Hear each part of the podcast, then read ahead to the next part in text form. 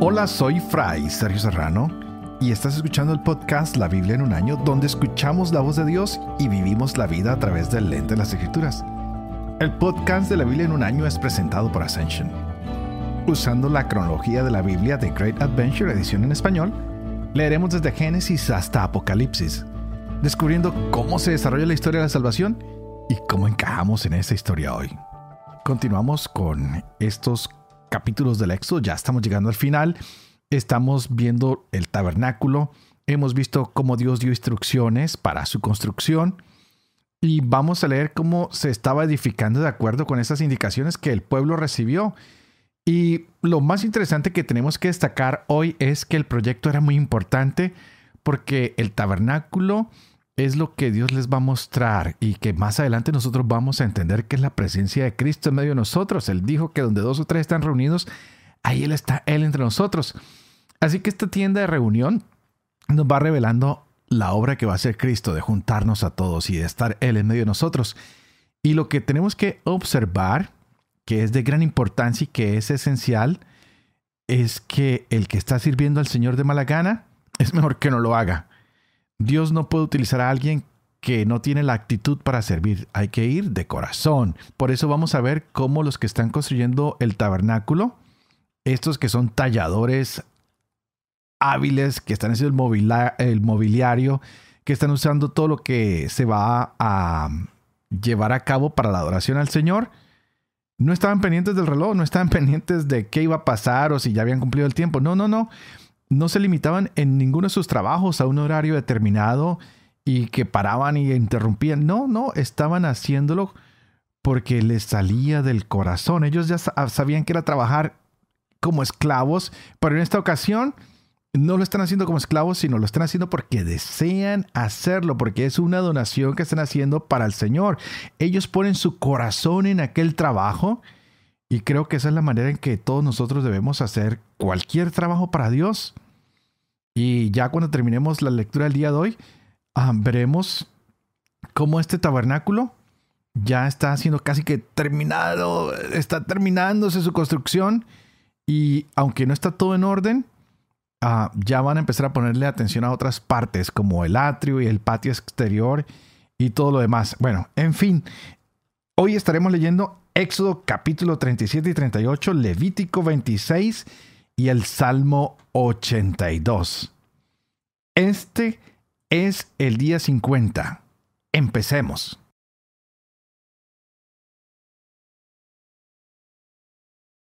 Éxodo capítulos 37 y 38.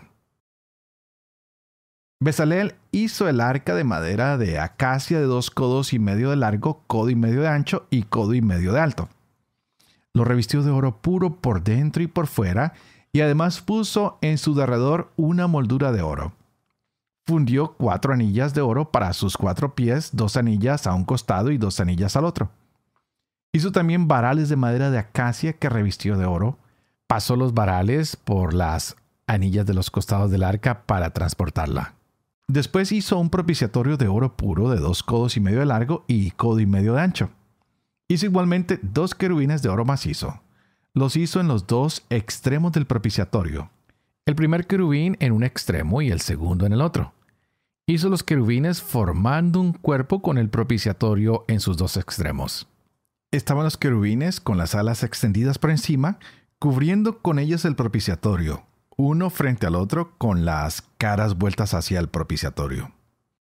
Hizo además la mesa de madera de acacia de dos codos de largo, un codo de ancho y un codo y medio de alto. La revistió de oro puro y le puso alrededor una moldura de oro.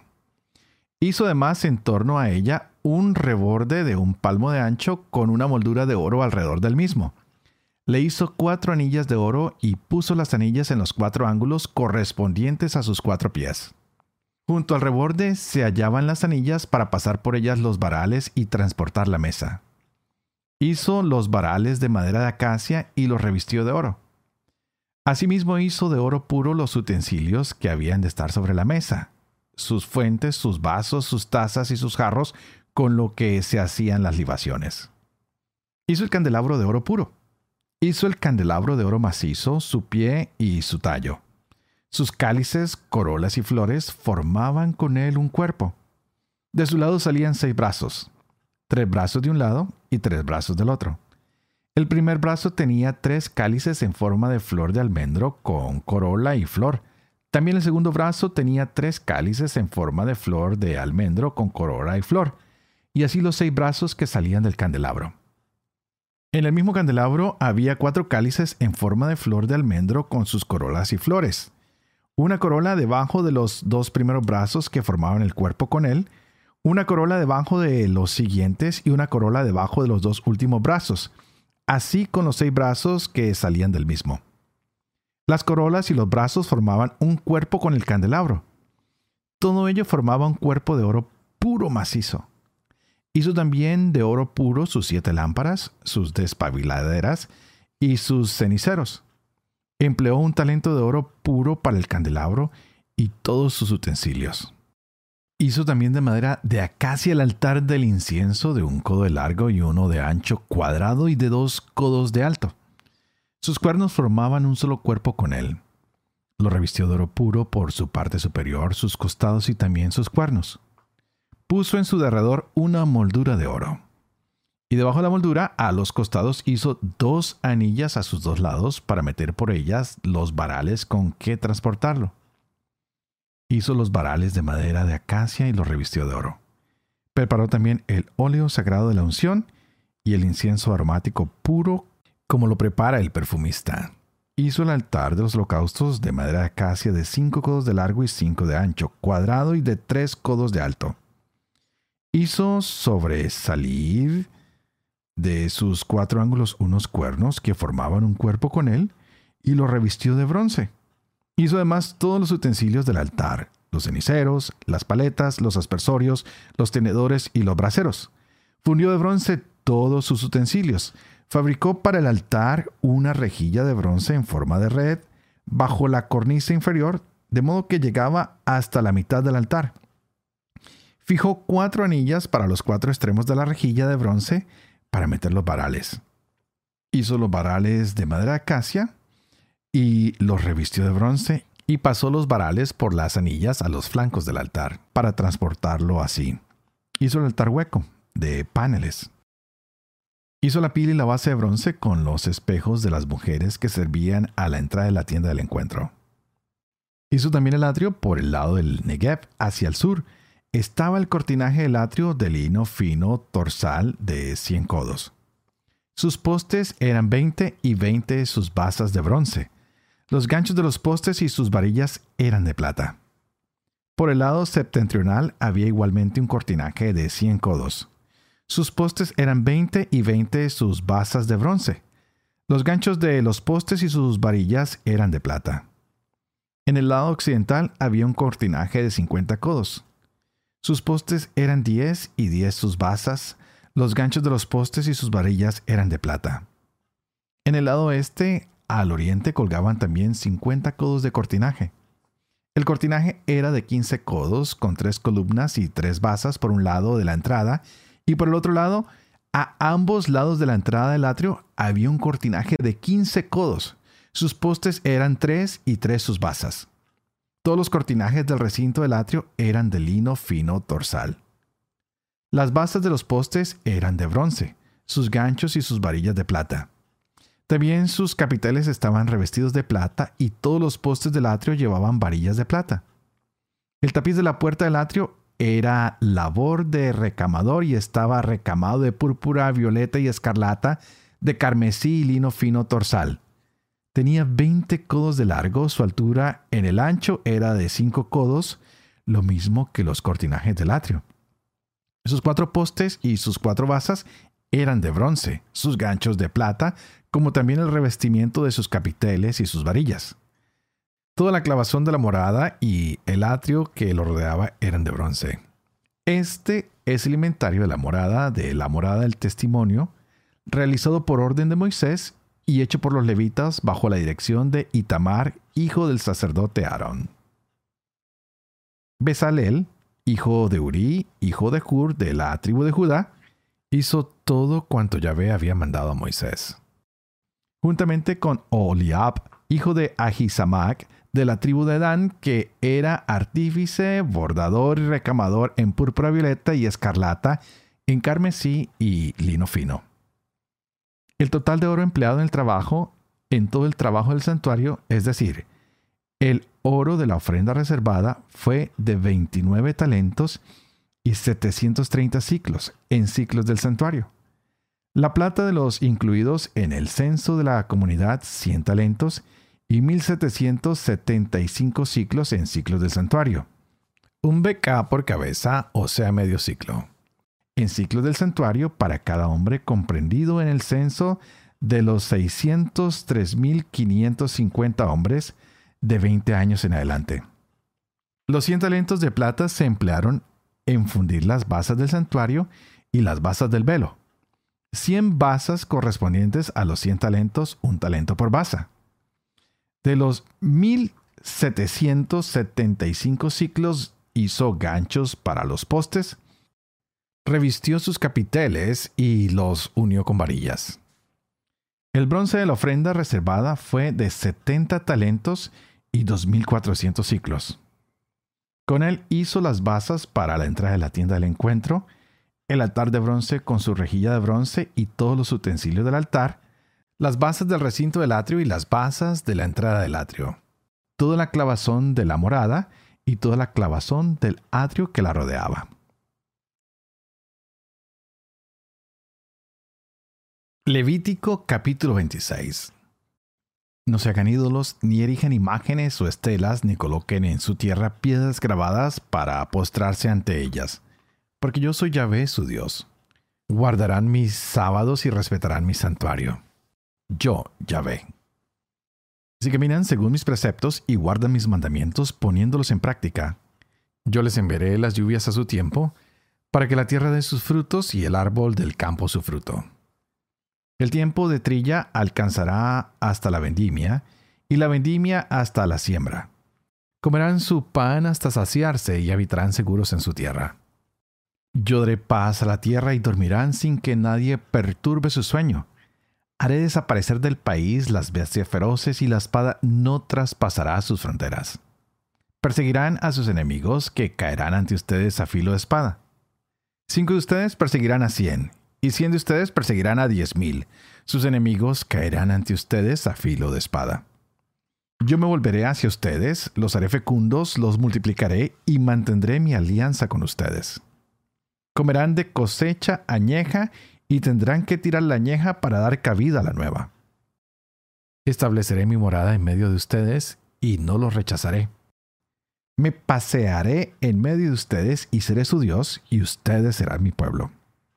Yo soy Yahvé, su Dios que los saqué del país de Egipto para que no fueran sus esclavos. Rompí las coyundas de su yugo y los hice andar con la cabeza bien alta.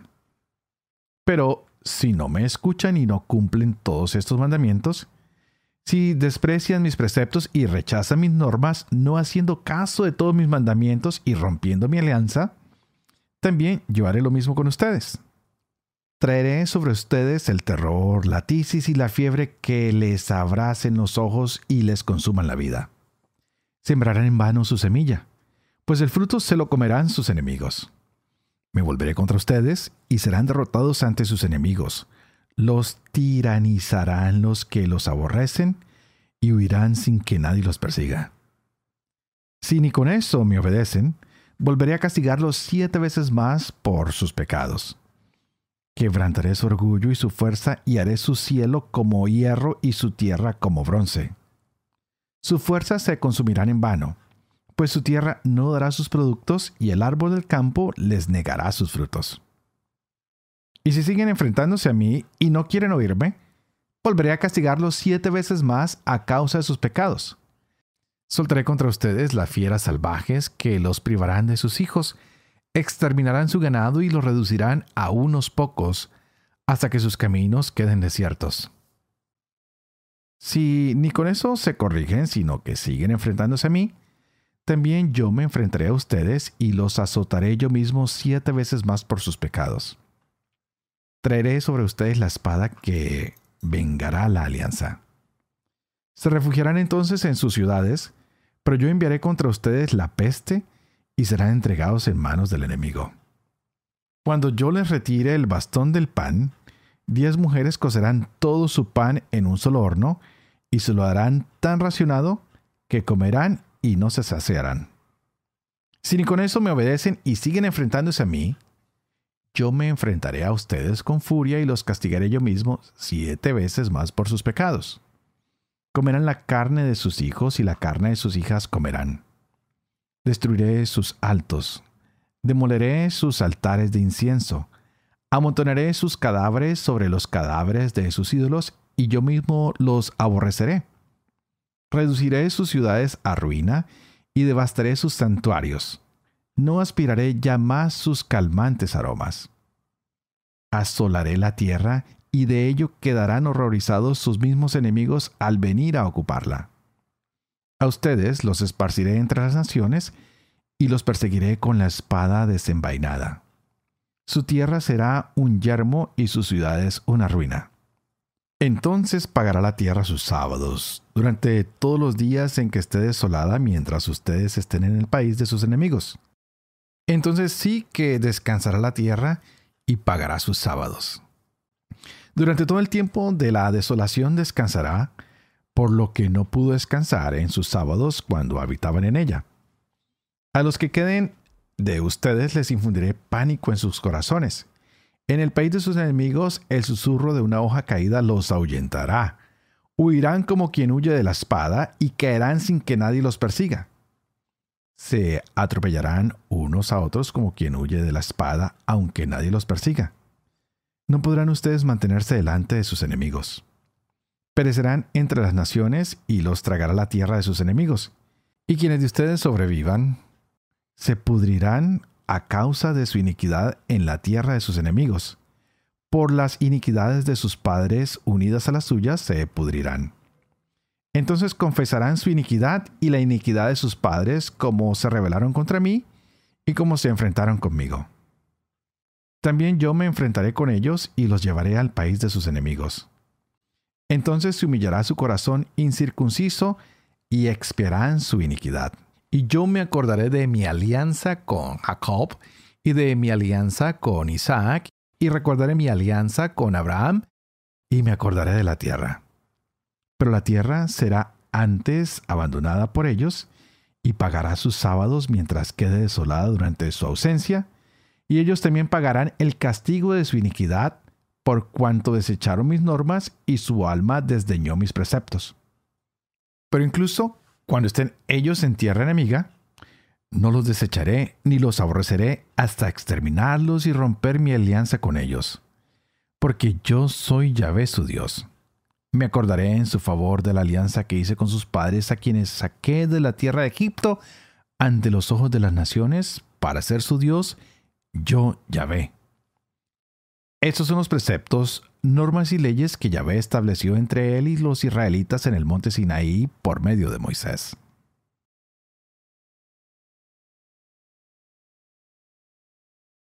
Salmo 82 Salmo de Asaf Dios se alza en la asamblea divina para juzgar en medio de los dioses. ¿Hasta cuándo juzgarán injustamente y harán acepción de los malvados? Defiendan al débil y al huérfano. Hagan justicia al humilde y al pobre. Liberen al débil y al indigente. Arránquenle de la mano del malvado. No saben ni entienden, caminan a oscuras, vacilan los cimientos de la tierra. Yo había dicho, Ustedes son dioses, todos ustedes hijos del Altísimo. Pero ahora morirán como el hombre, caerán como un príncipe cualquiera. Álzate, oh Dios, juzga a la tierra, pues tú eres el Señor de las naciones.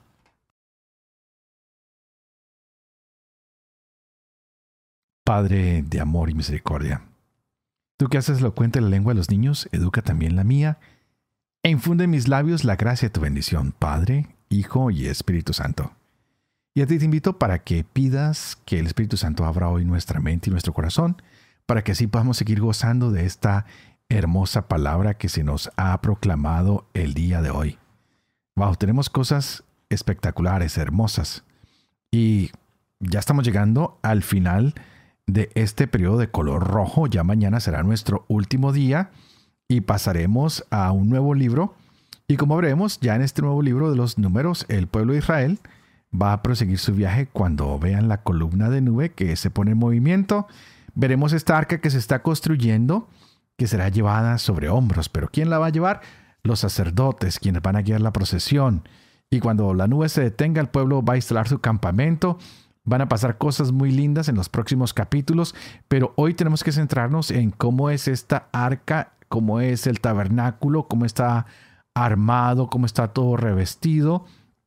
Pero más que todo eso, hay que poner atención a todo lo que Dios nos ha pedido, que seamos un pueblo fiel, que seamos personas que manifiesten su amor a Dios por encima de todas las cosas, que no nos dejemos influenciar, sino que estemos siempre atentos a lo que Dios quiere en cada una de nuestras vidas. Qué cosa más hermosa mirar cómo Dios va mostrando todos los caminos, cómo va dando estos lugares santos para que lo adoremos, cómo hay elementos especiales para adorarlo a Él. Y cuando Cristo vino a la tierra, pues él ya nos vino a mostrar una nueva manera, que es amándolo a Él sobre todas las cosas y amando al prójimo como nos amamos a nosotros mismos. Así que hemos visto todo esto que se llama la tienda del encuentro, la tienda de la reunión, el santuario, todo esto se puede transportar porque Dios quiere marchar con su pueblo por el desierto. Así que cuando tú estés en momentos de desierto, de dificultad, de angustia, no te olvides que Dios está caminando contigo. Él siempre ha querido caminar con su pueblo y no lo quiere abandonar. Aunque a veces nos sintamos de que Dios no está alrededor, Él está ahí. Y en la historia que estamos leyendo nos hemos dado cuenta de que Dios ha hecho su tienda y que ha querido habitar entre nosotros. Hay muchas situaciones humanas, tal vez en las que tú te encuentres y tal vez estés viviendo una experiencia positiva o tal vez no tan positiva, pero Ahí está la tienda de la reunión, está la iglesia, están las escrituras, está ahora nuestro Señor Jesucristo, quien con sus palabras nos acerca a ese Padre misericordioso.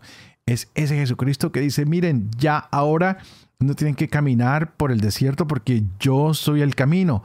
Ahora no tienen que buscar cuál es el Dios verdadero porque yo soy este Dios verdadero, yo soy la verdad. Ahora no deben tener miedo a morir en el desierto, en la dificultad, en la preocupación, porque yo soy vida, yo soy el camino para que ustedes lleguen a Dios. ¡Wow!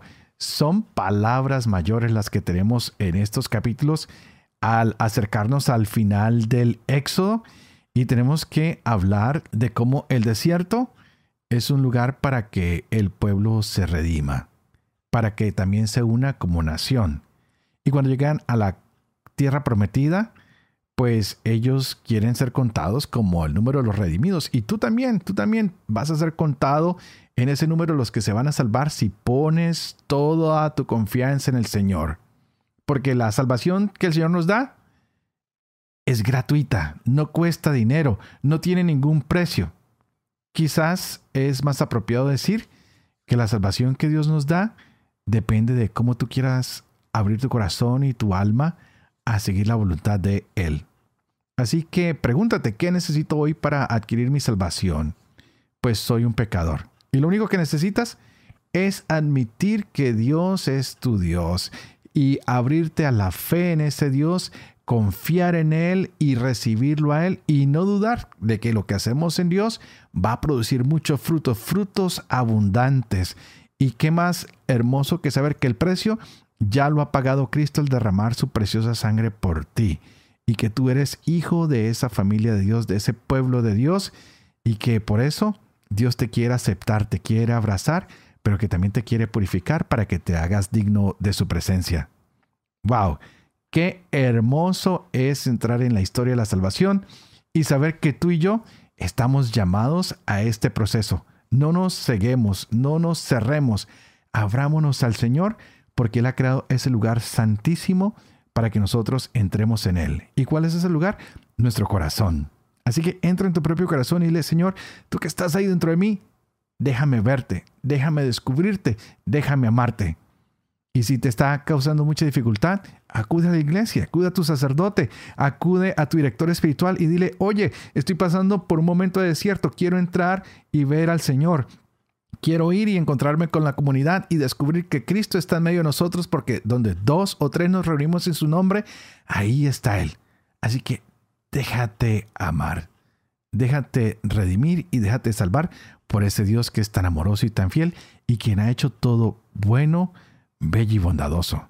Y antes de despedirme, te vuelvo a pedir que por favor ores por mí, para que yo sea fiel a este ministerio que se me ha confiado para que pueda vivir con fe lo que leo y lo que explico, para que pueda enseñar siempre la verdad y también para que yo pueda cumplir lo que he enseñado. Y que la bendición de Dios Todopoderoso, que es Padre, Hijo y Espíritu Santo, descienda sobre ustedes y los acompañen siempre. Que Dios los bendiga.